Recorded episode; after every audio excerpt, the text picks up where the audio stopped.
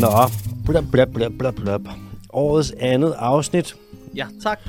Bono Kim, det er øh, 82. 20. gang, at vi to sidder her øh, og laver et ugens afsnit. Det er for sindssygt.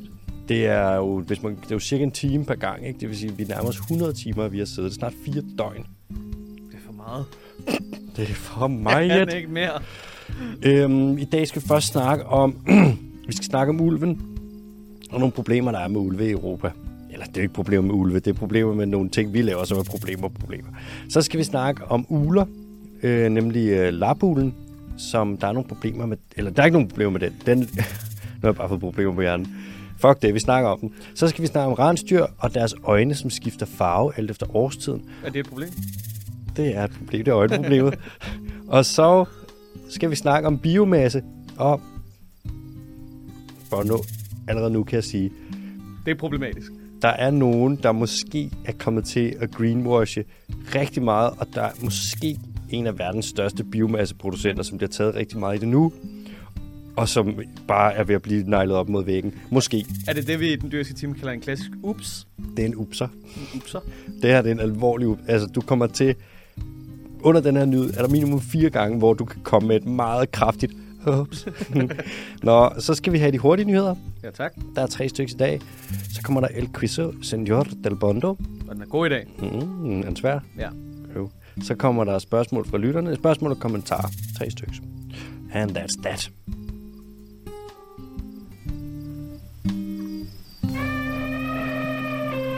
Nå. MBK. Årets andet program. Vores andet program. Jeg håber, jeg håber, at I er kommet godt igennem det gode gammeldags nytår, og den første uge er altså sådan forløbet nogenlunde stille og roligt med lidt Mhm. tømmermænd. Det var direkte tilbage på arbejde. Fem dage. Mm, Fem dages arbejdsuge oven på nytår. fem dages arbejdsuge. Jeg kunne stadig, altså 1. januar, der gik jeg i seng klokken halv otte om aftenen. Og så til klokken halv otte næste dag. Det er fandme næsten ikke løgn, du. Ja. Ja, godt nok slidt. Men sådan er det jo, når man drikker meget alkohol. Jo. Mm-hmm. Så bliver man jo bare sådan lidt... Mas alkohols. Og jeg kan ikke, efter jeg er blevet... Altså, da jeg var, da jeg var teenager og sådan noget dengang, der kunne jeg sove utrolig lang tid med tømmermænd. Mm. Bare ligge og boble ud. Nu vågner jeg bare nærmest lige meget, hvornår jeg kommer i seng. Helt utaknemmelig vågner jeg bare ved sådan noget 7-8 tiden om morgenen. Vågner med en følelse i kroppen. Bare øh, følelsen af, øh, ej, det er fucking løgn. Så dårligt kan man ikke have det. Bred sygdom. Ja, det er ikke løgn. Ja, det er lidt som om, jeg gør nogenlunde det samme med min krop. Den, sådan, den lige kickstarter mig og siger sådan, look what you have done. Mm. Velkommen til. Godmorgen. Du har hygget dig. Ja. Er der noget, du kan skamme dig over? Godmorgen, er sådan, ja, er der noget, du kan skamme dig over?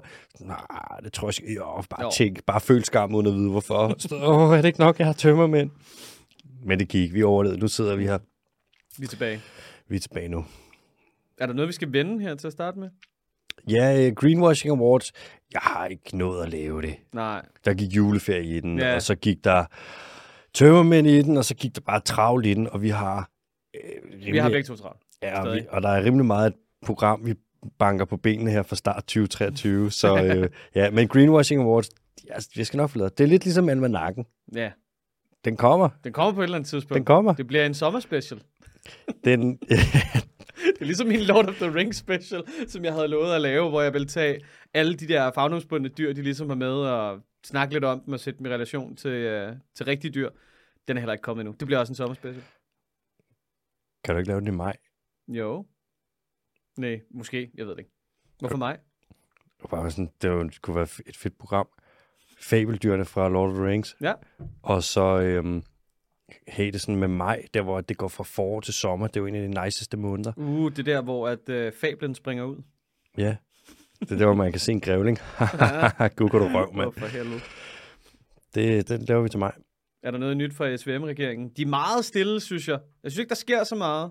Mm, Jeg havde forventet, at de var jo meget sådan, nu er det de tre store giganter på tinde, så nu skal der virkelig ske noget. Altså, vi snakker altså omsagsgribende reformer, og jeg ved kraftedeme ikke hvad. Der sker ikke noget.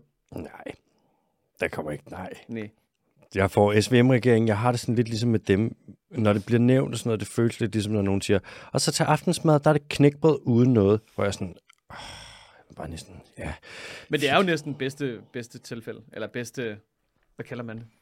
best case scenario Best case scenario at der ikke rigtig sker så meget i forhold til, hvad der kunne ske, når man tænker på, hvem de er i lommen på. Måske angiv, rygter, rygter siger, de er i lommen på nogen. Jeg Rygter, siger, rygter, sørøverhistorier. Nå. Skal vi til det? ja tak. For nu vi starter med ulven. Den er tilbage. Hvem har den pisset af? Jamen, primært øh, landbrugslobbyen i EU. Nå, Og øh, det er sådan, altså, ulven er gået meget, den er, der er kommet mange flere ulve i Europa, end der har været i lang tid. Fordi vi skød dem jo tilbage i, frem mod 60'erne, ikke? der plukkede vi jo alle sammen. som fortjent. Altså, Så er de kommet tilbage. Og ulvebestanden er mellem, nu skal jeg lige se, jeg har det faktisk lige her, ulvebestanden mellem i Europa som et hele, ikke? mm. den steg fra 1960 til, nu skal jeg se her, mm, bup, bup, bup, bup, bup. Bup, bup. Yes, fra 1965 til 2016, der steg den med 1871 procent. Okay. Så der er kommet mange, mange, mange flere ulve.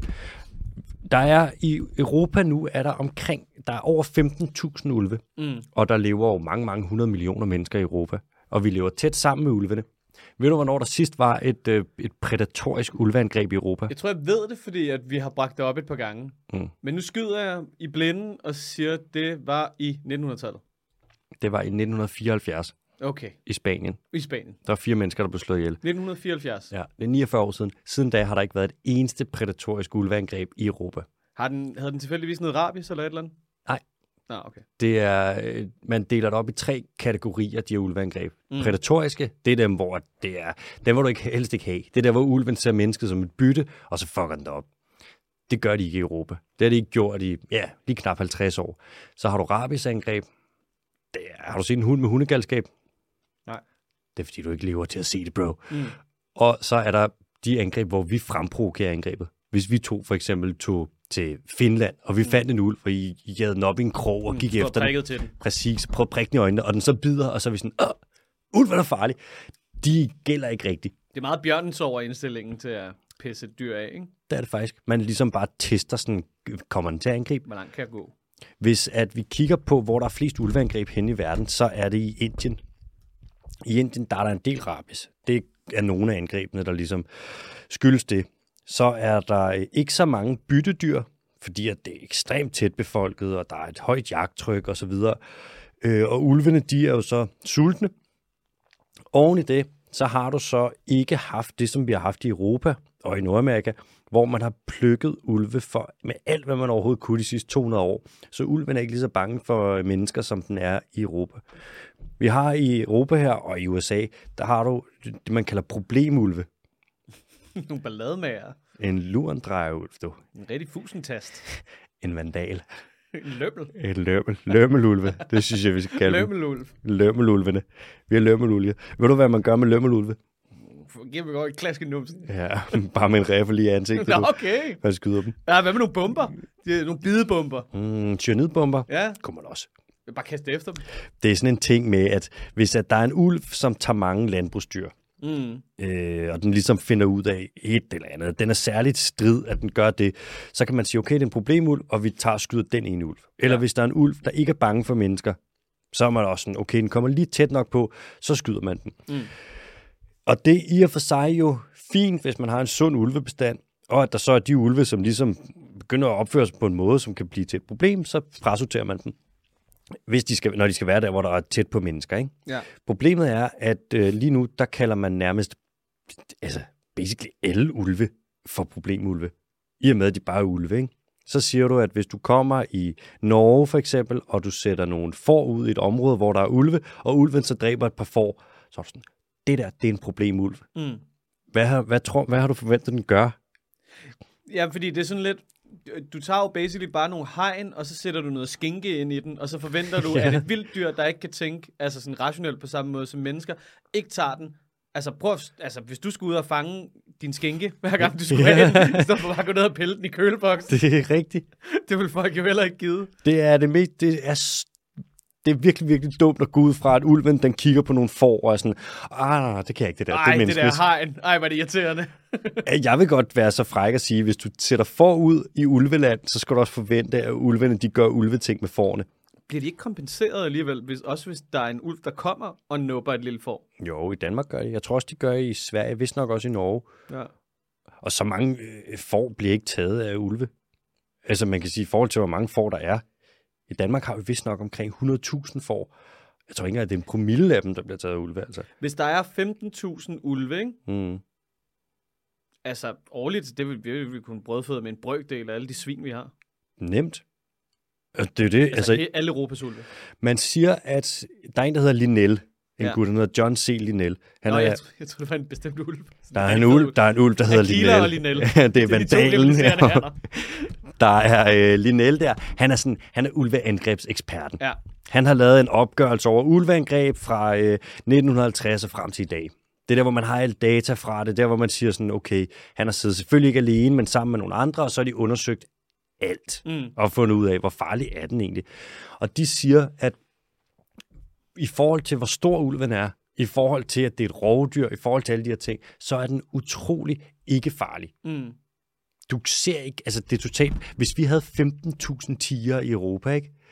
Dude, der vil være et dødsfald. Er du sindssygt, de vil blive gennemhullet som en svejsost. I, Men det er så sjovt, ikke? Fordi det, folk har jo så travlt med WWF og det ene og det andet, og du ved, ah, beskyt tigeren, og alle de der indre, de er dumme for at prøve at slå dem ihjel og sådan noget, ikke? Mhm. Men ulv, der ikke gør noget, altså bogstaveligt talt ikke gør noget andet end at nappe et får en gang imellem. mm, Jeg har så travlt med at skyde dem i små stykker.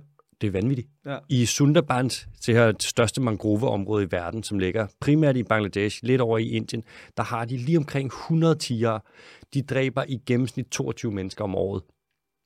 Og man skyder dem ikke. I Indien, 0 procent om det vil ske i Europa. altså, de vil blive plukket øjeblikkeligt. Ja. I Gujarat, Gujarat, i Indien, der har de en voksende bestand af løver. De havde 411 løver i 2010, tror jeg det var, og nu er de oppe på over 650 stykker. I starten af 2016, det første halve år af 2016, der dræbte de her løver, de dræbte seks mennesker. Ja. Og man gør dem ikke noget. Til gengæld så har man taget et- et område den park, de er i, Gir Nationalpark hedder den. Så har man taget et område på 258 kvadratkilometer og sagt, der der er løver, så der skal I ikke være. Der, må men, der skal mennesker ikke gå ind. I skal ikke lave mennesketing, og I skal ikke have jeres husdyr derinde, fordi at der er løver.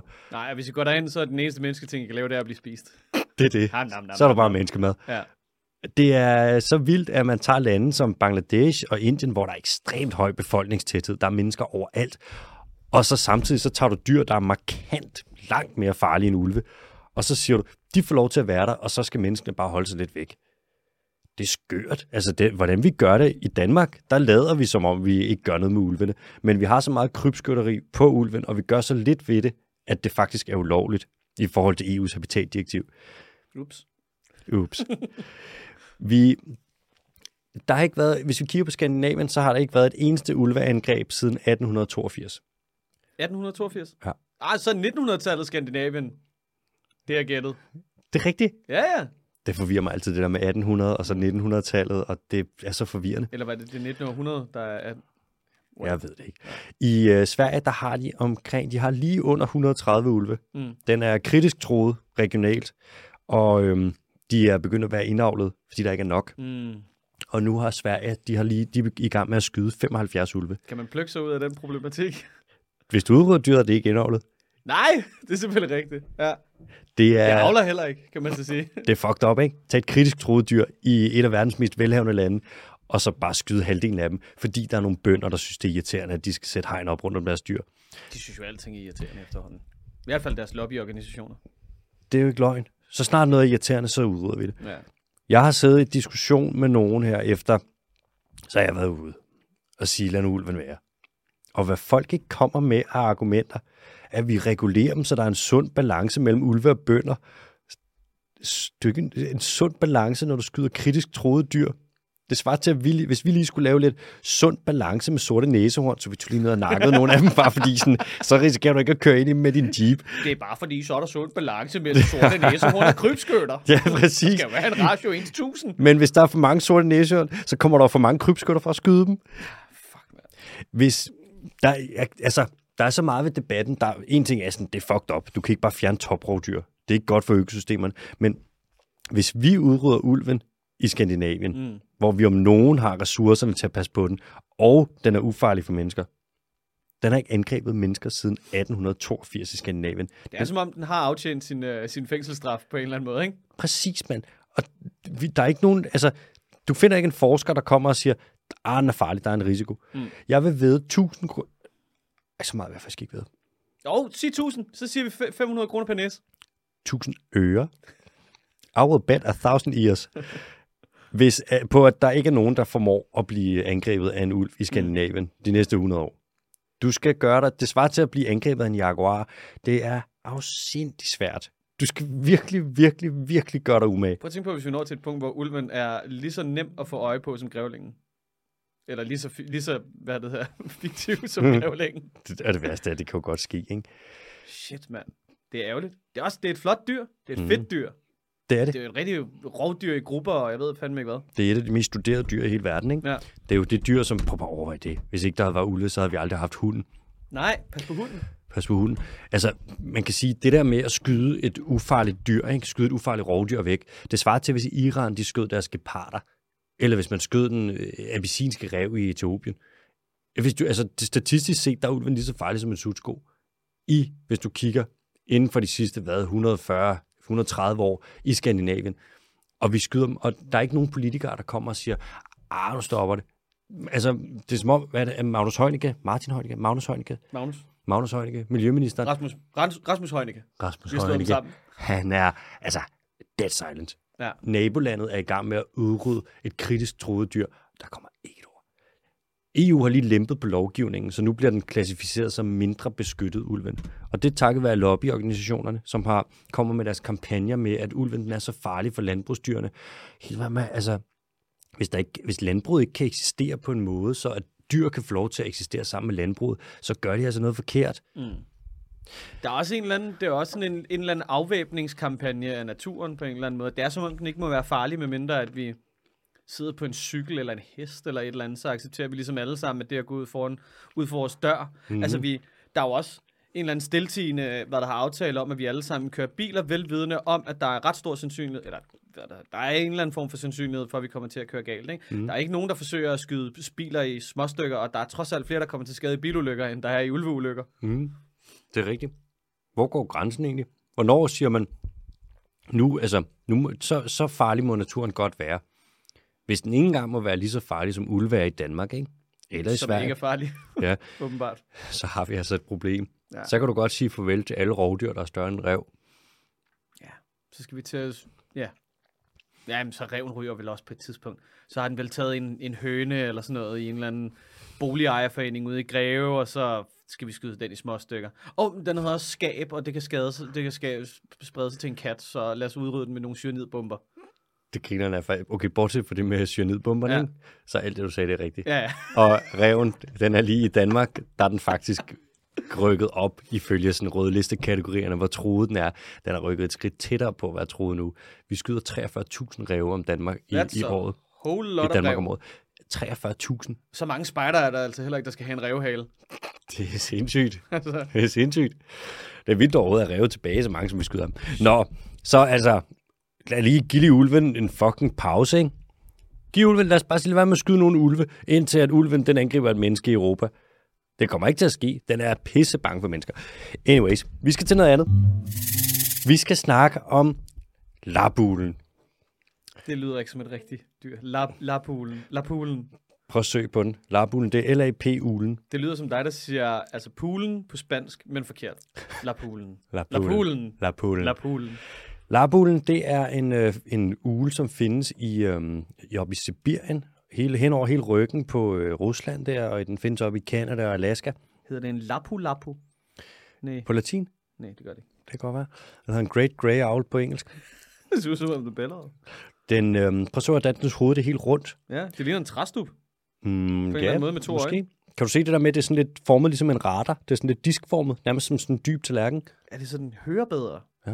Er det det? Det er sådan, så lyden det bliver kanaliseret hen til dens ører, som sidder ret tæt på midt på ansigtet. Ah, det var ligesom i, øh, var der begyndelsen af nullen, når man prøvede at tage øh, nogle øh, fjernsynssignaler fra de varme lande. Så havde Ja. man en parabol. Præcis. Ja, Den er parabolformet. en parabolform. Det er fordi, at det er enormt godt til at tage lyd, og så sende det hen mod midten af ja, dens lille parabolansigt. Der er jo det der med, Det ser super skuffet ud. Den ser for vild ud. Det er den ugle i verden, der har det mest sådan, disk, den største disk på sit øh, hoved. Ja, det skal jeg da lige love for. Der er jo nogle ugler, sådan nogle for eksempel hornugler og nogen, hvor det ligner de her ører, der stikker op på toppen af deres hoved. Det er overhovedet ikke ører. Deres ører, de sidder meget tættere på midten af ansigtet. Og de, er de har ekstremt sensitiv hørelse. Det virker som sådan en rigtig, rigtig, øh, rigtig finsk opfindelse, den her. Den, er, den, den findes i Finland. Fedt. Mm. Nu øh, har man så undersøgt, i stedet for at undersøge, altså man vil gerne se, hvor sensitiv hørelsen er, men i stedet for at undersøge deres hørelse, så har man undersøgt de lyde, som de så kan høre. Og sådan en larbul der, ikke? den kan høre, hvis der kravler nogle... Øh, Sådan en larbul der, ikke? sådan en larbul der. Den kan høre, hvis der kravler en øh, vål. Hvad fuck er det, de hedder på dansk? Det er sådan en slags rotte. En slags, øh, tænk ligesom en mosegris. Hvis den kravler rundt under en halv meter sne, så kan larbullen høre det. På trods af, at sne det er lydisolerende. Det er ligesom min mor, når jeg prøvede at snige mig ud efter noget slik, der jeg bare 10 år gammel. Mathias, bare du kæmpe, du holder dig for den slik. Øh, sne det er lydisolerende. Altså, du ved jo, hvis du render rundt i en snestorm, der er ret stille. Mm. Og hvis man går ud i et snelandskab, der er også forholdsvis stille, altså. Men den kan på trods af det, så skal den høre de her gnaver, der render rundt nede i sneen. Og det ved man, fordi at de laver sådan nogle, øh, når der er gnaver derhen, så lige pludselig så dykker de ned, og så kommer de med kløerne først ned, og så hapser de gnaverne. Selvom de er en halv meter under sneen, ikke? Er det ligesom den der, øh, den der lidt spidse rev, der hopper med snuden først ned i? Ja. Okay. Det er faktisk bare fugleudgaven. Bare fuglet. Ja. Fuglerev. Og det er sikkert, det er, jeg ved ikke, om det ser lige så kikset ud, men det er sikkert dagen Hold af. kæft, det ser sjovt ud, når Det gør ser, det. det ser så sødt ud. Den der rev, der hopper op, og så ligner den sådan en rød banan, og så kører den bare Det med snotten direkte ned i. hvad det hedder. Øh. Nu har man gjort for at undersøge det der med lyden, og hvor kraftig er lyden osv. Så, videre. så har man smidt nogle mikrofoner ned under sneen, op i Manitoba, op i Canada. Det er jo et rigtig lortet sted at undersøge det her. Det, det er det sted i verden, hvor der er allerflest isbjørn, der er på land. Altså af alle steder, du kan lave forskning ude i sneen. Så Manitoba, dude. Det er fucked dumt. Og det er der, hvor man ikke må sætte sit øh, skrald ud foran døren, fordi så bliver du spist af en... Det er der, hvor de er noget. alle sammen bærer der. Oh. Nå, så har man smidt nogle, øh, en lille højtaler ind under sneen, mm-hmm. som laver lyde, der svarer til det, som gnaveren kommer med. Og så op over sneen, der har du sat øh, nogle mikrofoner, så du ligesom kan måle, hvor meget lyd kommer der op. Og det er ekstremt lidt. Det er virkelig ikke særlig meget lyd. Oven i det, så laver det, det er sikkert noget, du også kender, Bondomal, sådan noget med lyd. Så det, det, det bliver frakteret lyden, fordi at alle de små overflader, der er inde i sneen, alle de små iskrystaller, når lyden rammer dem, bliver de spejlet rundt på alle mulige måder, så det er svært at finde ud af præcis, hvor lyden kommer fra. Og knust. Lyden bliver knust, Ja. altså den bliver slået i stykker. Mm. Hvis du tager det, den bliver knust, den bliver spejlet rundt, det er ikke en særlig høj lyd, den ligger under en halv meter sne, og en ule, der flyver 10 meter op i luften, den kan høre det. That's what I said. If you wanna listen, do the parabol. Do the parabol. Det der diskode, det virker altså virkelig. Det er sindssygt, at man, der må være et eller andet, der også resonerer sådan fuldstændig vanvittigt inde i. Altså, det er jo stibolden, der resonerer inde i vores ører, ikke? Jo. Altså, der må være et eller andet virkelig, virkelig finfølende apparat. Det, altså, den hørelse, det, ja, du har ret, det giver, det giver ikke mening, hvor sensitivt det er. Eller også, altså, er det ikke også noget med, at der er nogle dyr, der hører godt, fordi at, så er de helt tomme i hovedet, og så er det sådan noget med, at de får ekko ind i hovedet af de lyde, de hører, eller sådan noget. Det ved jeg sgu ikke, det kan godt være. Det er jeg har jeg ikke hørt nu. Jeg har også hørt, at åh, jeg, ikke, jeg ved ikke, om det gælder alle ularter, men for nogle af dem, så sidder ørerne skævt placeret, så de sidder ikke lige på hovedet, de sidder lidt for skudt. Og så er det noget med, når lyden kommer ind, så er der sådan noget med, så når du triangulerer og alt det der, ikke? så er det nemmere for dem at bestemme afstanden og lokation, fordi deres ører simpelthen sidder skævt. De hører i 3D. Det gør det på en måde. Måske. Altså, det er et forunderligt dyr. Og så også det med, at de er så stille. Ules, ulers vinger, de er formet på en måde, sådan så, at når de flyver, så laver de ikke det der. Ja, de siger ligesom dig nu. Ingenting overhovedet. Det er slet ikke ligesom en grav. Så øh, ja, larbulen, hvis du nogensinde ser sådan en, så kommer du nok ikke til at høre den, men den kan godt høre dig. Og hvis du nogensinde ser en ulv, så skyd den, mand. Det fucking farlig sådan en. Fucking lorteulv. Vi bliver ved nogle dyr, som lever, hvor der er lidt koldt. Ja. Nemlig øh, julemandens slædedyr. The reindeer. The reindeer. Reindeer. The windeer. Reindeer. Rensdyr, de findes jo over en stor del af den nordlige halvkugle. Der findes rensdyr op i, øh, op ved Canada, Alaska, alt det der. De findes op ved, i samernes land, op i det nordlige Sverige, Norge osv. Og Jeg så troede, du skulle til at sige, der er dårdyr, tusind af smådyr, gå fuld på rækker den. pelsdyr, pelsdyr, så er der fucking rensdyr. Rensdyr. Der er rensdyr på Svalbard, Og der er det et sådan klassisk eksempel på, hvad der kan ske på en, en ø, når der kommer et dyr derop. Rensdyrene deroppe, de er ret små.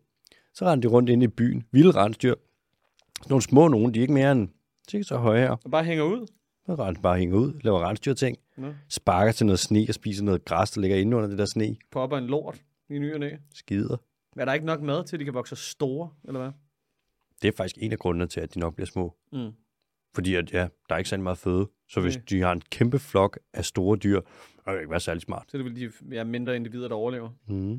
Man ser det, det hedder island dwarfism, eller sådan ja. ø-dværgvækst. Så ser du det tit med dyr, så bliver de bare små. Nogle gange, så bliver de også store. Så er det island gigantism, tror du kalder dem, sådan noget gigantvækst på øer. Ligesom elefantfugl på Madagaskar. Eller, er det var egentlig den største fugl, der nogensinde fandtes. Vi, den uddøde for 500 år siden. Hvor er den uddøde af? Skød vi den? Vi dræbte den, du. Hej, jo. Eller dronten på øh, Mauritius. Den der, det var en duefugl, ikke? Ja, som blev kæmpe. Den var jo en meter høj og vejede, jeg ved ikke, den har sikkert vejet en 30 kilo. Og elefantfuglen, det er sådan en, uh, det er en lidt uh, fancy, det er sådan lidt en blanding af en strus og en et eller andet. Den er kæmpe stor jo. Strus og golden retriever. Ja, det er også det, man plejer at sige i biologien der. Elephant Hvad er birds. hedder den der struse golden retriever fugl der? Nå, elefantfuglen, ja. Nå, Ø, ø, ø, dværg, dvær, ø, dværgvækst. island dwarfism. Ja. Anyways, øhm, rensdyr. Det er sådan, at rensdyrs øjne, de gør noget, som, så vidt jeg ved, ingen andre dyrs øjne, de gør. De øh, ændrer nemlig farve, alt efter årstiden. Så hvis det er sommer, så har rensdyrene sådan nogle øh, ravfarvede, sådan øh, smukke, nærmest gullige øjne. Og når det bliver vinter, så bliver de meget, så bliver de meget blå. Og så har man Er luret det dem. en fordel, eller hvad? Det er det faktisk. Og det fungerer på en... Det er noget, har noget at gøre med, hvad for nogle bølgelængder de så kan se, og hvor meget de kan se. Og det, har noget, det kommer jeg på lige om lidt. Men det er faktisk en fordel, og så er det bare super spøjst. Øhm, altså, hvis, man, hvis vi tager op i Nord-Norge, eller nogle af de der steder, hvor det er mørkt halvdelen af året, så når solen den lige kommer op over horisonten, ikke? Eller den bare lige under horisonten, så de stråler, der kommer op over horisonten, de bliver lige reflekteret i himlen, mm. og så pølser de igennem et kæmpestort tykt lag ozon, og så kan vi se dem. Så alt lyser bare blåt. Mm. Alt det røde, alt det gule, det bliver sorteret fra. Det er derfor, når du er deroppe, så er det sådan, enten er det bare pisse mørkt, eller så er det sådan blåligt-agtigt. Og så øhm, sker der simpelthen det, at når, når det er mørkt, så udvider pupillen sig. Den sorte ind i øjet. Den der, Yep. ikke? Den er lille en der. Kan du se den? Klassikeren. Ja, det er den, jeg som regel prøver at prikke mig i. Prøv at prikke, når du skal pille af Eller øjet. nogle gange prikker mig i, hedder det. Hvad skal, hvor, hvorfor gør du det bare med vilje? Nej, men nogle gange, når man lige skal pille sig i øjet. Jeg, re- jeg fandt ud af her den anden dag, jeg er blevet dårlig til at pille mig i øjet. Jeg, sådan, jeg skulle prøve at pille noget, noget snav, snav, snav, snavs ud. Noget forleden. Mm. Og så øh, fik jeg bare lige stukket mig selv i øjet. Sådan. Du, Ja, skal, det skete to gange på to dage. du må øve dig. Jeg ved ikke, hvad der sker. Det er så pinligt. Det er ikke fordi, du har et eller andet på fingeren. Noget Lidt, snøvs. lidt salt eller et eller andet, hvis du lige har lavet en... Uh, det er lækkert. Ikke i øjnene. Nej, Ikke i øjnene. det Det har jeg altid sagt. Men øhm, du ved, gør det da også på mennesker, gør det? pupillen udvider sig. Ja, Jo, når det er mørkt. ja, ja. Man kan jo tage helt klassisk, ikke? Stil dig foran spejlet. Luk øjnene, knip dem helt i. Og så åbne dem, og så kan du se din pupil blive mindre. Eller få nogen til at stå foran dig. Luk øjnene, og så når de lukker øjnene rigtig meget, hvad du så gør? Kys på næsen. Så piller du lige en bussemand og stikker den ind i munden på dem. men når, nu er det så sådan med rensdyrene, at det, og det her det er fucked up, men Mm. når deres pupiller udvider sig, hvilket de jo så gør i den del af året, hvor det er super mørkt, ikke? Hvor, altså op i Nordnorge, Tromsø for eksempel, hvor det bare ikke bliver lyst, så er pupillen er hele tiden udvidet. Og så når den udvider sig, så lukker den for den her lille, sådan lille kanal, de har oppe i øjet, hvor der er en eller anden form for øjenvæske, der ellers skal løbe ud. Og så stiger trykket inde i deres øjne. Det lyder ikke rart. Ja, det kunne faktisk, det føles, lyder sådan lidt hovedpinagtigt. Men det her højere tryk ind i øjet, det gør, at nogle af de krystaller, sådan nogle kollagenkrystaller, der hedder i det der tapilla lucidum, Ja, altså, det bør du ikke fortælle mig. du ved, det der, når du lyser ud i mørket, og der er en kats øjne, der lyser tilbage. Mm. Det der, du kan se, der bliver reflekteret på, det er tapilla lucidum. Okay. Og det er kollagen, det er sådan et protein, som laver nogle øh, krystaller, kalder man det. Og så sker der simpelthen det med rensdyrenes øjne, at når det her, de her krystaller, kollagenkrystaller, når der er højt tryk på dem, fordi deres pupil er stor, så der ikke er noget væske, der kluder for deres øje, Der er rigtig mange informationer lige nu. Mhm, så bliver de her kollagenkrystaller, de bliver mere komprimeret, og så ændrer de farve. Ja. Jeg holder tungen lige i øjet. Det er simpelthen, det svarer lidt til, at vi øh, slukker lyset hen i et halvt år, Ja. og så fordi din pupil vil være stort i et halvt år, så vil den lukke for en kanal, hvis du var et rensdyr. Så der vil ikke løbe det her væske fra dit øje hen til who fuck knows who. Og så vil der komme højere tryk ind i dit øje, og så vil der være nogle proteiner inde i dit øje, som ændrer sig på grund af det høje tryk, og så vil du have blå øjne. Ja. Ikke? Jo, jo, jamen, altså, Du er så det var også tålmodig. det, jeg havde regnet med. Det var... Jeg, var- jeg var der næsten selv, kan jeg mærke. Jeg var lige ved at foreslå, om det var det, der ville ske. Det er, det er fucking mærkeligt. Det sker ikke. Det, er det sådan noget, det sker ikke. Der er ikke særlig mange, jeg ved ikke, om der er andre dyrs øjne, der gør det. Måske. Men det er vel fordi, der er så kæmpestor forskel på altså, Årstiderne. årstiderne, ikke? Jo. Altså, Mås- bare et halvt, halvt år i komplet sol og et halvt år i komplet mørke. Mm. Man har, når man har skulle undersøge det, så har man kigget på en masse rensdyrøjne, som du blandt andet har fået fra samer. De her sådan oprindelige folk, der jo lever oppe i Nord-Norge og Nordsverige. Og så når du kigger, så har du, de er jo bare, de slagter jo rensdyrene, Mm. og så har de gemt en masse øjne, og så er der nogle astrofysikere og en hjerneforsker og alle mulige, der har kigget på de her øjne, og undersøgt og undersøgt og undersøgt, og så har de fundet ud af det her. Men hvis du gør det med isbjørnøjne for eksempel, ikke? så mange isbjørnøjne har man ikke. Der er ikke nogen, der går og samler isbjørnøjne. Så er du fucking mærkelig, ikke? Og det samme med polarrev eller snehar eller Det sådan er noget, sindssygt at begynde at jagte en isbjørn. for at få dens øjne. Ja. Så er du savage. Det er nok den mest savage forsker, der findes. Og Du du, mangler bare lige at blive introduceret i det- ja, den kinesiske almanak, så skal jeg love dig for. åh, Så går jeg klapjagten ind på isbjørnen. 20 minutter. Ja. så er 20 du- minutter. Så skal du se Bear der. Det bliver bare Bear Dead. Dyt, dyt, dyt, dyt. Mm. Nå, så det var bare lige en hurtig lille med rensdyrs øjne, ikke? Dyrt øjne, ikke? Og MBK. Ja. Tak. Nu skal vi til det. Okay, der er, der, der er noget ballade. Vil Der er du ikke... uvær. Nu, jeg banker lige den her nyhed på banen. Og vil du så ikke bagefter komme med dit greenwashing o meter og fortælle mig, om der er nogen, der er greenwashet? Lad os prøve. Så i Danmark, der importerer vi en masse biomasse. Ja, 100% green rush. vi, altså træpiller og flis, alt det der, som vi bruger til at varme op, altså en kæmpe del af den danske fjernvarme og så videre, det kommer fra øh, træpiller, ikke? Jeg tror, det er Amager-værket, eller hvad det hedder, det der ude på Amager, hvor man brænder en masse af. Jeg tror, det er 98 procent af deres øh, afbrændingsmateriale i perioder, det er simpelthen biomasse. Vi kalder det biomasse. Generelt, når der er bio, eller grøn, eller øh, klima, eller noget foran noget, så skal man være sådan, åh, oh. Det er ligesom naturgas. Mm. Det er bare helt almindelig gas. Altså naturgas er vitterligt, det, er fossil gas, som vi bare kalder øh, naturgas. Du kan også bare kalde det naturolie. Det kunne man jo. Ja. Og være sådan, Bioråolie. det kunne du. Være sådan, hvorfor det? Fordi det kommer fra naturen. Det er bare gammelt organisk materiale. Det er vel ligesom bioplastik. Det er ligesom, ja, eller øhm, biokul. Det er Ja. helt almindelig kul, som du laver, når du forkulder lort fra dyr via pyrolyse. pyrolyse, pænt ord, det er industriel milebrænding. Ja. Altså, der er så meget. Det er ligesom grøn gødning. Helt almindelig gødning. Du har bare brugt grøn strøm, da du skulle fixere noget nitrogen. Altså, anyways, de her træpiller og alt det her, det er sindssygt meget, vi importerer af det i Danmark. Vi snakker mange, mange millioner ton, og vi kalder det vedvarende energi, og vi kalder det bæredygtigt. Og det tæller ikke i vores CO2-regnskab. Det var sgu Men- heldigt, var. Ja, Det var fucking heldigt. jeg forstår ikke, hvordan de har sluppet afsted med ikke at gøre det. Altså, det giver ikke nogen mening. Ligesom alt andet, vel? Man Ja. har bare lavet være med at sætte tje- check boksen ved lige præcis det stykke materiale. Det er sådan noget skrivebordsgymnastik. Ja. Øh, hvis du kigger på biomasseproducenterne, og du kigger på de danske importører af biomasse, for eksempel øh, Dansk Fjernvarme og Ørsted og så videre, så, importerer, så snakker de meget om, at øh, biomassen den jo så er grøn, fordi at en stor del af den det består af øh, restprodukter fra tømmerproduktion og den slags, Altså, som hvad? Altså bark. for eksempel. Eller Det øh, kan man hvis, ikke bruge som barkflis. det er jo flis, det skal i ovnen. hvis du tager øh, et eller andet læhegn eller et eller andet og fælder det, så er du sådan, det der, det er ikke tømmer, det er biomasse. Hvis du tager og skal lave gulvbrædder, alt du skralder fra, det siger de, det er det, vi bruger som træpiller og biomasse. Men så har der været nogle sådan lidt, nogle upser. Nå. Så har man set nogle både, der er sejlet ind fra øh, Baltikum, Ja, altså Estland, Letland, Litauen, hvor vi får størstedelen af vores biomasse fra. dejlige steder jo. Du skal passe på nu. Og Det af, det jo, jeg elsker jo Baltikum. jeg ved godt, jeg, skal, jeg vælger min ord med omhu nu. Du er sponsoreret af Florida, jeg er sponsoreret af Hvad Baltikum. sagde du? Ikke noget. Undskyld. Det der er der ikke nogen, der sagde. Nej, klip det ud. Der, klip det ud.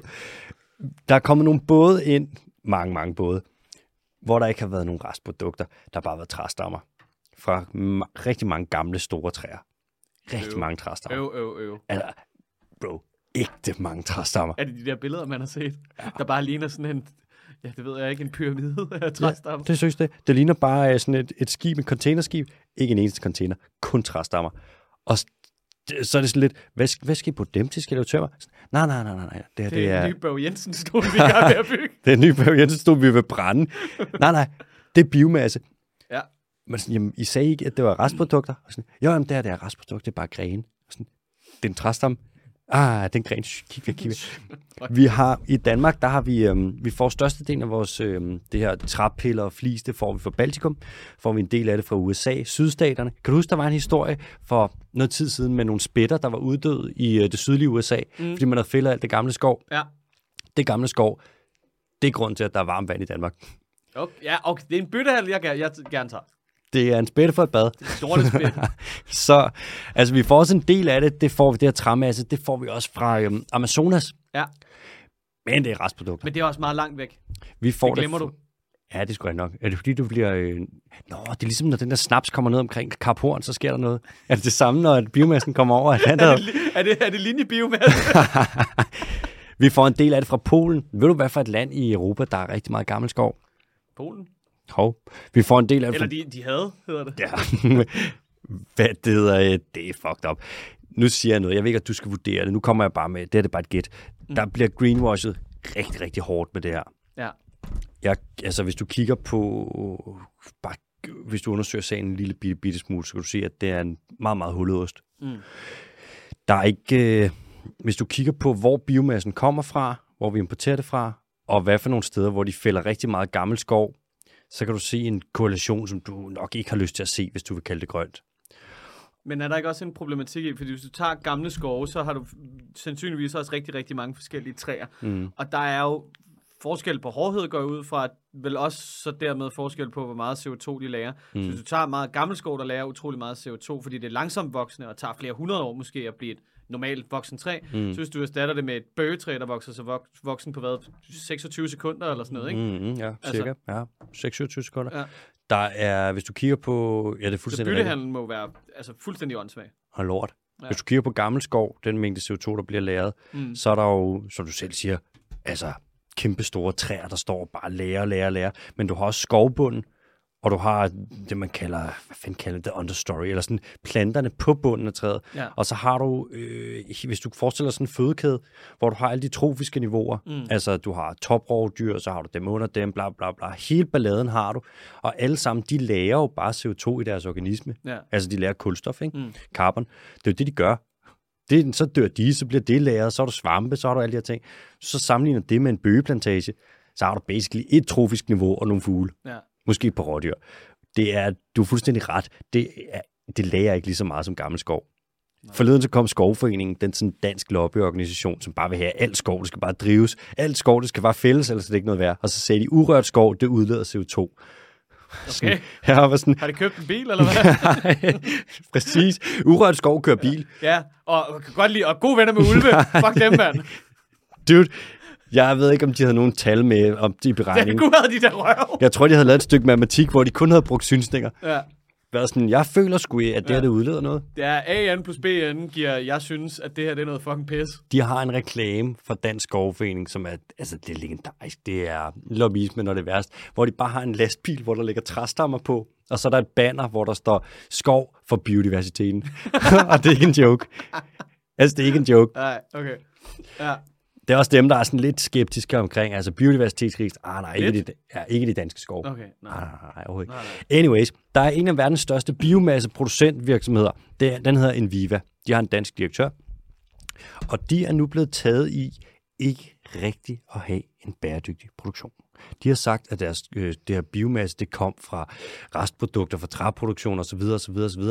Men så har der været en whistleblower, Mm. som kommer fra en ret høj stilling i den her virksomhed, Nå, som siger, det gør det overhovedet ikke. fucking stikkersvin. Det kommer fra hele træer. Og det kommer fra, og han siger, de griner bare det på kontoret. Ja, ja. Altså, det her det er en joke. Alle ved det. Og en eller anden skov, et eller andet sted, hvor der ikke er noget kontrol. Fuck det, de er pisselig glade. De fælder helt lortet. Der er gode penge i det, og så brænder vi alle verdens skove. Biomasse er så øh, ikke grønt, at Australien nu har meldt ud, at de klassificerer det ikke som en grøn energikilde mere. Mm. Altså kul-Australien. Okay. Australien, der er så Goddag, mate.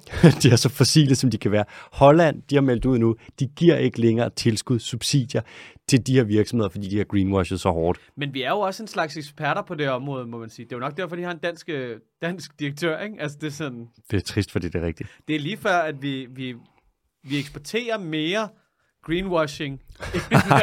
ja, det er grøn teknologi. Men bare nu, lad mig så lige spørge dig. ja, Nu har du haft din uh, greenwashing dart, den har været tændt. ja. Er det greenwashing? Puh, det er jo svært at sige. Kan vi lige få Bono? Kan vi lige få... Nej, okay, okay skal, vi, skal vi lade som om, jeg er i debatten, og så er du Clemen Kærsgaard, og så ja. siger jeg, Ja. ja, okay, ja. Så nu spørger jeg dig. Mathias Bondo, Kim, er det greenwashing, det her? Jeg synes jo, vi skal starte et andet sted med at kigge på... Øh, Mathias, hvad Mathias Bondo. Kim, ja-nej spørgsmål. Greenwashing, ja eller nej? Jeg synes jo, at hvis det kommer til spørgsmål... Pia Kærsgaard, hvad synes du, Mathias skal svare? Nej. Ja, for helvede, mand. Ej, det er da fuldstændig vanvittigt. det er skørt. Men Nå. hvad, gør, men hvad gør vi for at stoppe det? Vi gør selvfølgelig en hel masse, gør vi ikke? Øh, den klimaminister, vi har fået i Danmark nu, Ja. Lars Ågaard, Mm. han er en af dem... Glemte, du glemte at lave citationstegn. Han, det er straight, han er klimaminister. han er en af dem, som der, han har været kæmpe, kæmpe, kæmpe lobbyist for dansk energi. Mm. Og han er en af dem, der har rykket allermest for, at Danmark skulle være så afhængig af biomasse, som vi er nu. Ja. Så vi har, vi, har, vi har gjort en hel masse, bare i den forkerte retning. Vi har basically, så har han, nu siger jeg det på en tavlig måde, basically så har han skidt i midten af lokalet, og nu er folk sådan, der ligger sgu da en lort, mm. så er han sådan, det ved jeg ikke noget. det ved jeg ikke. Det er ikke en lort. Nej. Det er en grøn lort. Nogen, der gider tage den op? Jeg kan ja, ikke. jeg gider ikke.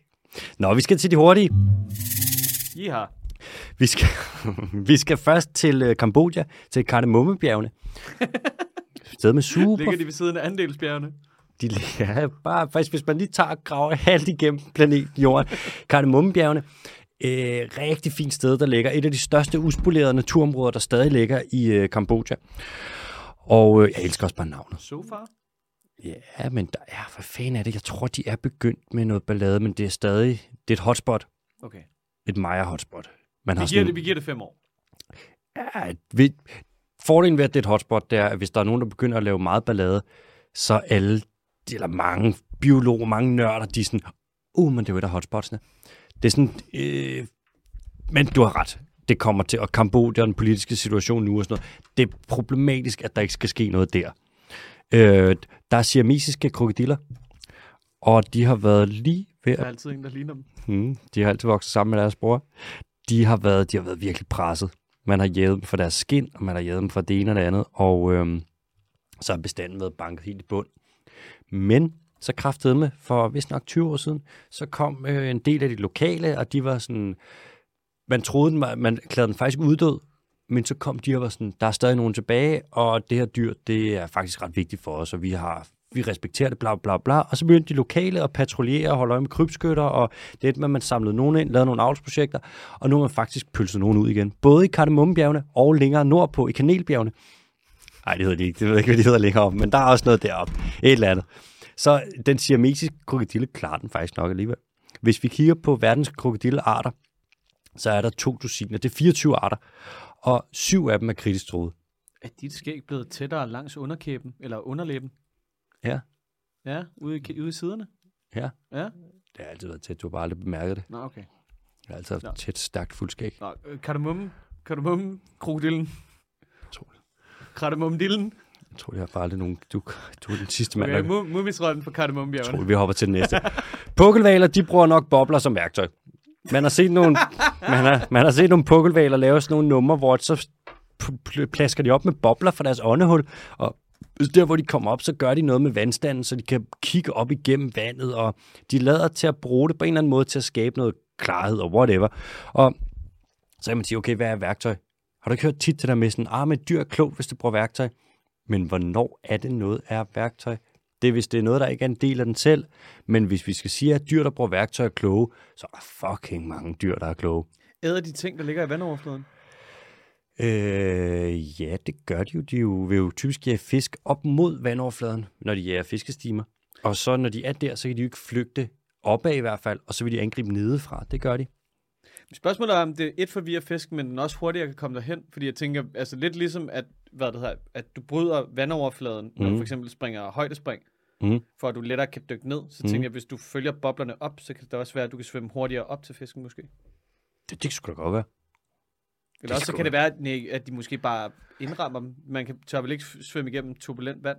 Du tænker, lave sådan nogle øh, boble øh, Så man nærmest laver, jamen, du nærmest trawler med bobler. Det skulle ikke komme bag på mig, hvis de gjorde.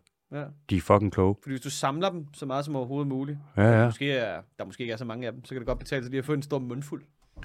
Tror, har du været valforsker i dit tidligere liv, tror du? Nej, men jeg, jeg, har, jeg, har, jeg har sået i ske med Daniel Flint her på det seneste. Så. Hvornår døde Steve Irwin? Hvordan du er reinkarnation? Nå, øhm, der er mange fugle, der bruger værktøj, der er mange primater, der bruger det, men der er også på en eller anden måde, kan man sige, der er nogle insekter, der bruger det. Se på, hvordan at nogle myrer for eksempel har, øhm, Myre. så har de jo en koloni af svampe, som de fodrer med alt muligt, ikke? og de fjerner ting fra svampen, og de fodrer dem med blade, og sådan, at det er en brug af værktøj. Det er sådan lidt et udflydende felt, men hvis vi siger, at dyr, der bruger værktøj, er intelligente, så betyder det ikke så meget at sige, at dyr er intelligent mere, fordi der er så mange, der gør det. Jeg læste noget om, at der var nogle steder, at aber er begyndt at, øh, at stjæle hunden. Hva? Og så fodrer dem og holder dem som vagthunde, ligesom at vi opdrættede.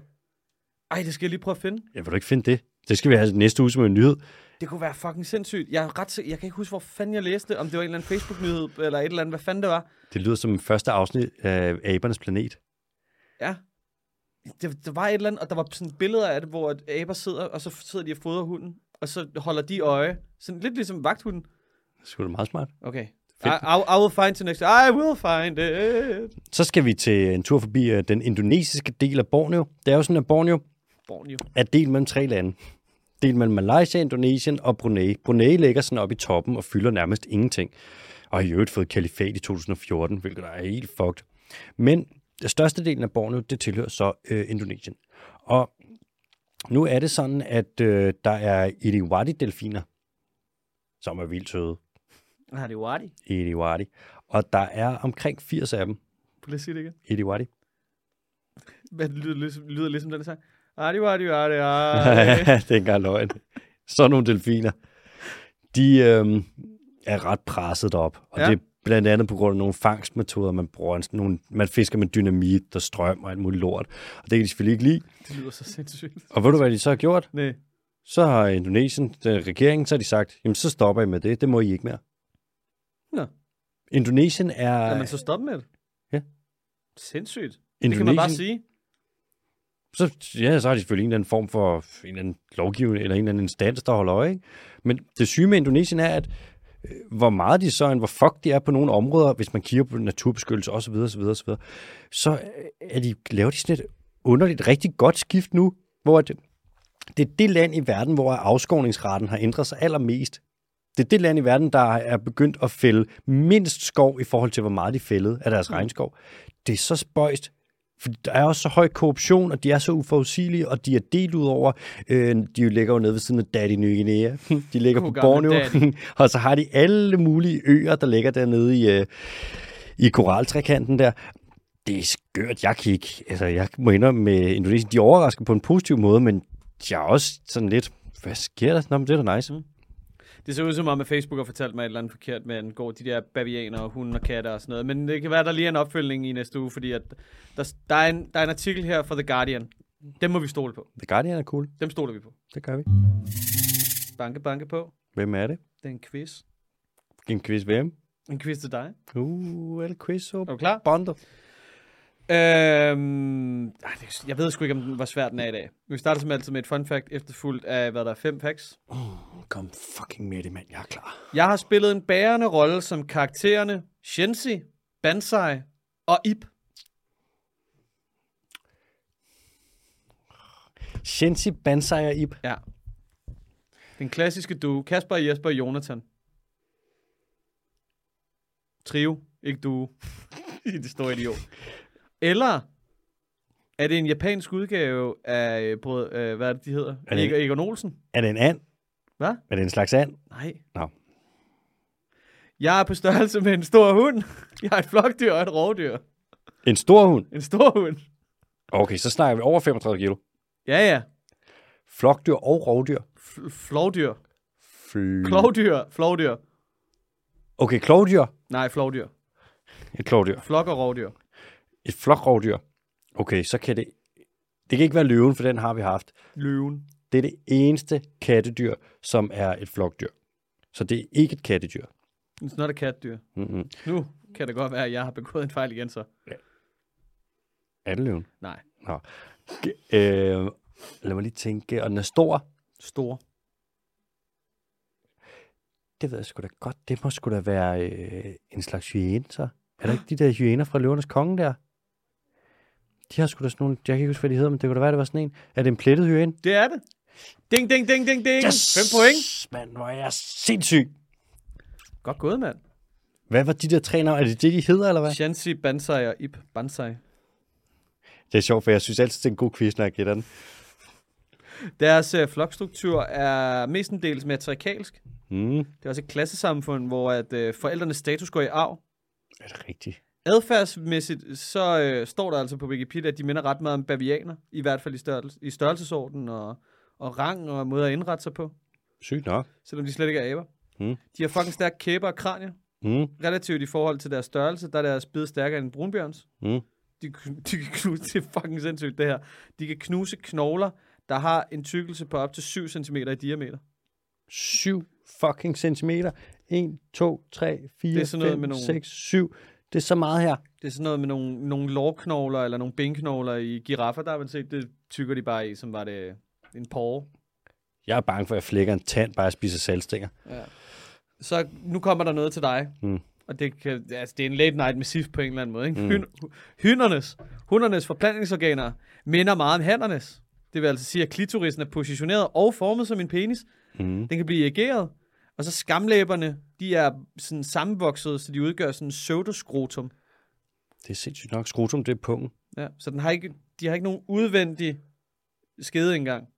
De har, øh, det er noget med, hvis man skal, når de skal have sex, så skal penis skære ind igennem, jeg ved ikke, om det er klitorisen på sådan en spøjs måde. Og jeg hørte engang, at det blev beskrevet som at penetrere en slatten sok. Apropos det, så skal vi jo en tur til American Pie. ja, det er det. Savannedyr med hang til latter.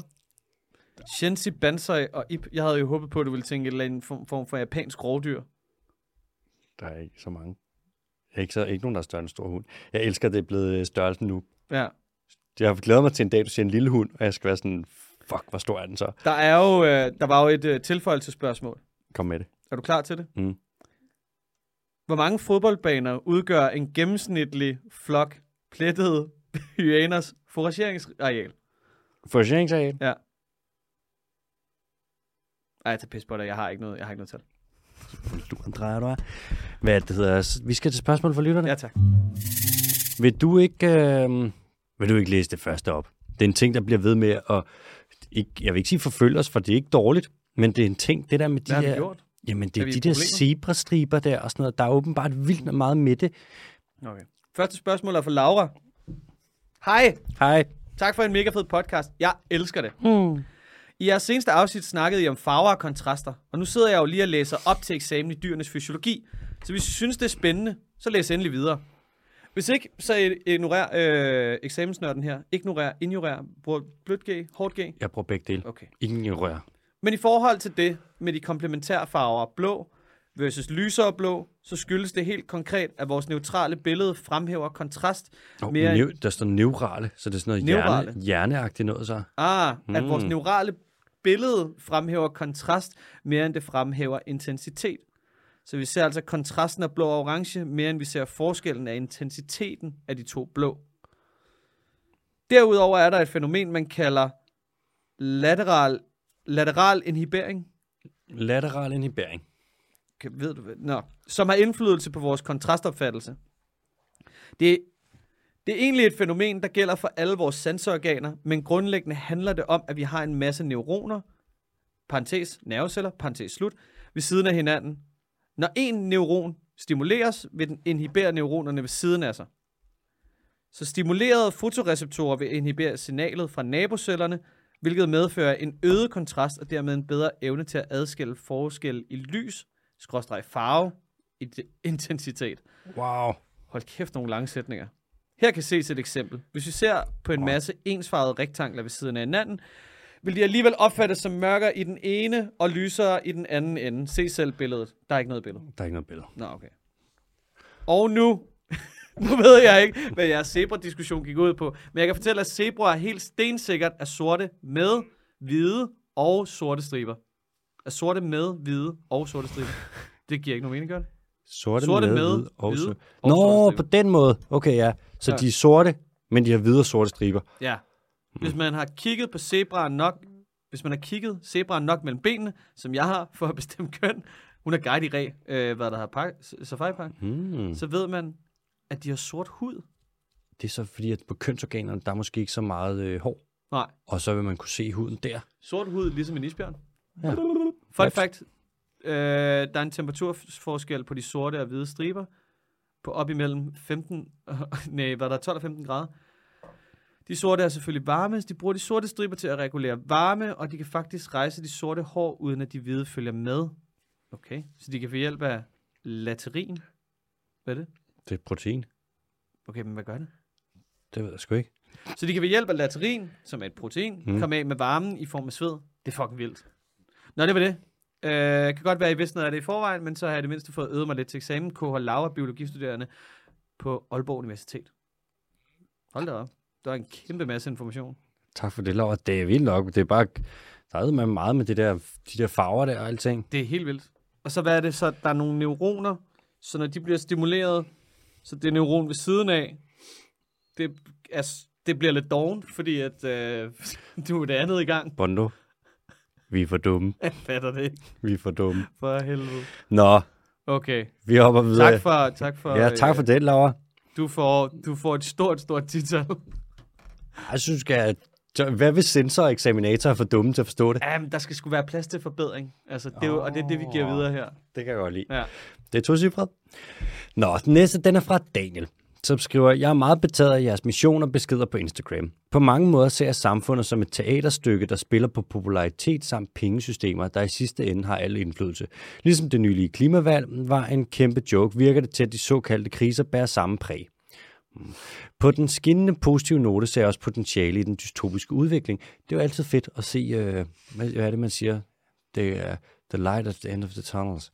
Ja, eller the, It's darkest just before the dawn. Er det Churchills? Det var i hvert fald Two-Face fra Batman. Hmm. Mit spørgsmål er derfor, hvordan kan jeg engagere og uddanne mig inden for de emner, du taler om? På den måde kan jeg tage fagligt begrundet valg inden for fødevarepolitik, og dermed også, hvor jeg kan sende mine ressourcer hen. Tak for jeres arbejde og jeres konti- kontinuerlige engagement i sagen. Mit håb er, i, at I i fremtiden får et større talerør som midler til at skabe forandring, som frem det er DV. Fra Daniel. Tak for det spørgsmål, Daniel. Altså, Nå, tak for, du skal også sige tak for komplimenterne. tak for komplimenterne. Du skal også sige det. Jeg skal ikke. Okay. Han er, altså, jeg ved jo ikke noget om det her.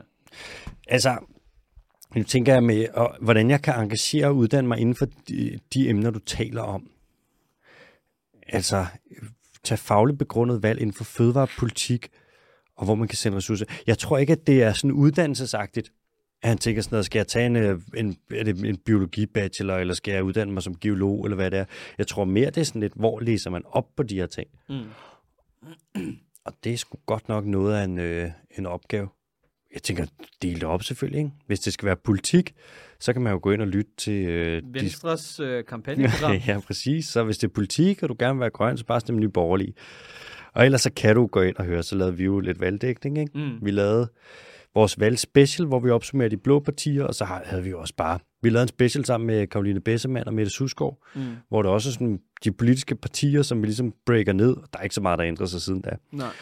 Det er måske meget godt at starte der. Hvis det er fødevare... Faktisk, øh, hvad det hedder, er, er hun ikke lidt blevet bragt i ræson?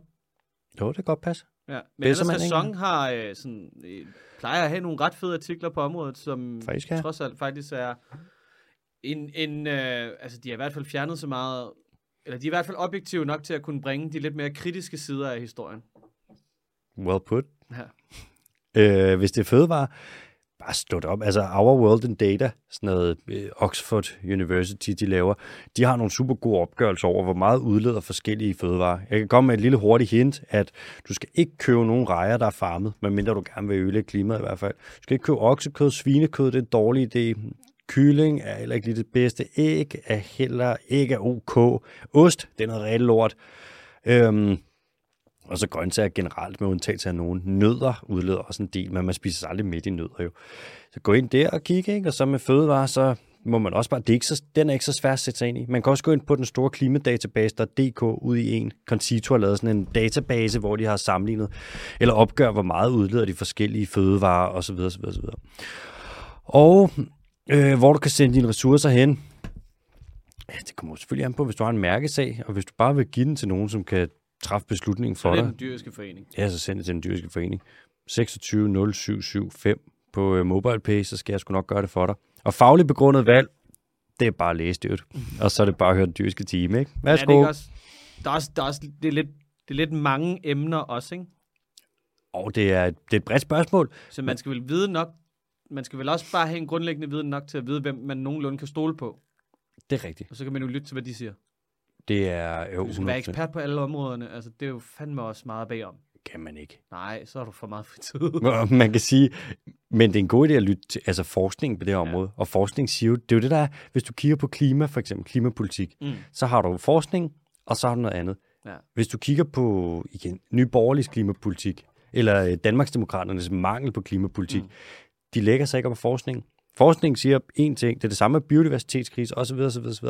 Hvis du har noget, der er peer-reviewed, så er det jo bare valideret, så man kan bare lytte til forskning. Nu ved jeg ikke, Daniel, det kommer også an på, hvor meget hvor tungt du vil nørde. Ellers, som du sagde, altså The Guardian, som avis, Mm. mm. ret fede, mand. De laver Men- sgu noget solid dækning af mange af de her ting. Men indbygget i forskningen, der er der jo også sådan et, altså udover den, altså sådan på en eller anden måde, reformerer sig selv, når den ligesom finder ud af noget, noget, altså noget nyt. Snakker du om paradigmeskift? ja, men, altså, men så, er der, så tror jeg bare heller ikke, man skal undervurdere, det, det synes jeg, det vi har snakket om før, hvor mange egoer der er i forskningen. Mm. Altså så, hvis alle forskere på et område ubetinget, du ved, siger, det er rigtigt, Mm.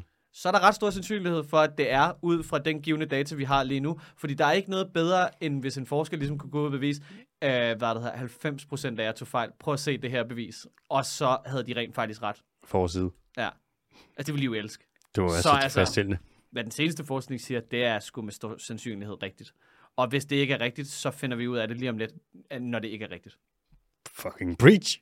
Så det håber jeg var svaret, Daniel. Ellers du skal endelig bare skrive, hvis vi skal udspecificere noget, så gør vi det. Ja. Og den dyrske, den dyrske forening, Fyr den af. Så skal vi fandme nok. Og der kan du se det hele. Bare gå ind på øh, den dyriske forening.dk, så står der, hvem der bliver givet ud til, hvorfor, og så videre, og så videre, og så videre. Nå, så har vi et spørgsmål fra Henriette, som skriver, Hej rødder, hej Henriette. Hej Henriette. Jeg har et oprindeligt oralt spørgsmål helt tilbage fra Absalon. Det er så, da vi var inde og lavede dyrequiz MBK. Nå for helvede. Som forblev ubesvaret.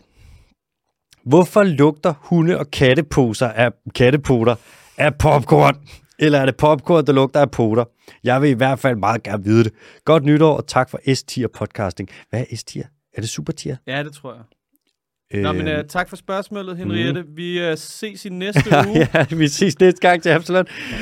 Så må du... Nu er det ikke oralt mere, nu er det bare skrevet spørgsmål. Øhm, jeg kan også godt lide, eller er det popcorn, der lugter af poter? Det er jo det, det kan jo være, altså, Ej, det er fandme sjældent, jeg er kommet gående i en biograf og tænker, uh, der kan lugter af hund. af lugter af kattepoter. Der er det med, at øh, okay, der kan være bakterier på sådan nogle poter der. Mm. Det er der ikke noget galt med. Det er ligesom, vi, vi har bakterier på huden og alting. Ikke? Ja. Og nogle af de her bakterier, øh, de, lug, de afgiver sådan lidt, øh, en lidt gæragtig lugt, kan det også være. Altså hvis du tager en, din hund eller din kats poter og tager, giver dem en ordentlig sniffer, så ja, de kan godt lugte sådan en lille smule gæret. Det er der altså ikke noget galt med. Det er ligesom, at dine egne fødder, de lugter lidt gæret nogle gange. Det er jo suretær, ikke?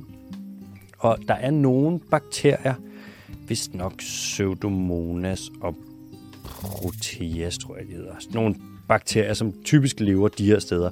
Og de afgiver bare sådan en lugt. Der er sådan lidt, det kan godt lugte lidt popcornagtigt. Øh, og det er nok derfor, og hvis der så er popcorn, der lugter af katteputer eller hundeputer, så kan det være, at du skulle sige til din hund eller din kat, at de skal lade være med at lave popcorn og stå og rode i dem med deres poter, før de giver dem til dig. Det er bare et lille tip. Håber, det var svar på det, Henriette, og sorry, at det tog et fucking næsten et år at svare på det. Ja, men, men så var det også alle, ikke? fordi vi annoncerede jo for ikke så lang tid siden, at vi var done. Nu havde, var der ikke flere spørgsmål i indbakken. Men der er faktisk nogle flere, som jeg... jeg vi har bare ikke tid til at tage med i dag, men der kommer nogle flere, som vi stadig har. Men det er, vi skal bruge en sekretær i MBK. Åh, oh, for helvede, mand. Ellers så må det skulle blive en special. Ah, vi kan ikke, men vi bliver nødt til at holde for i dag. Vi kan ikke lave den længere. Nej. Okay.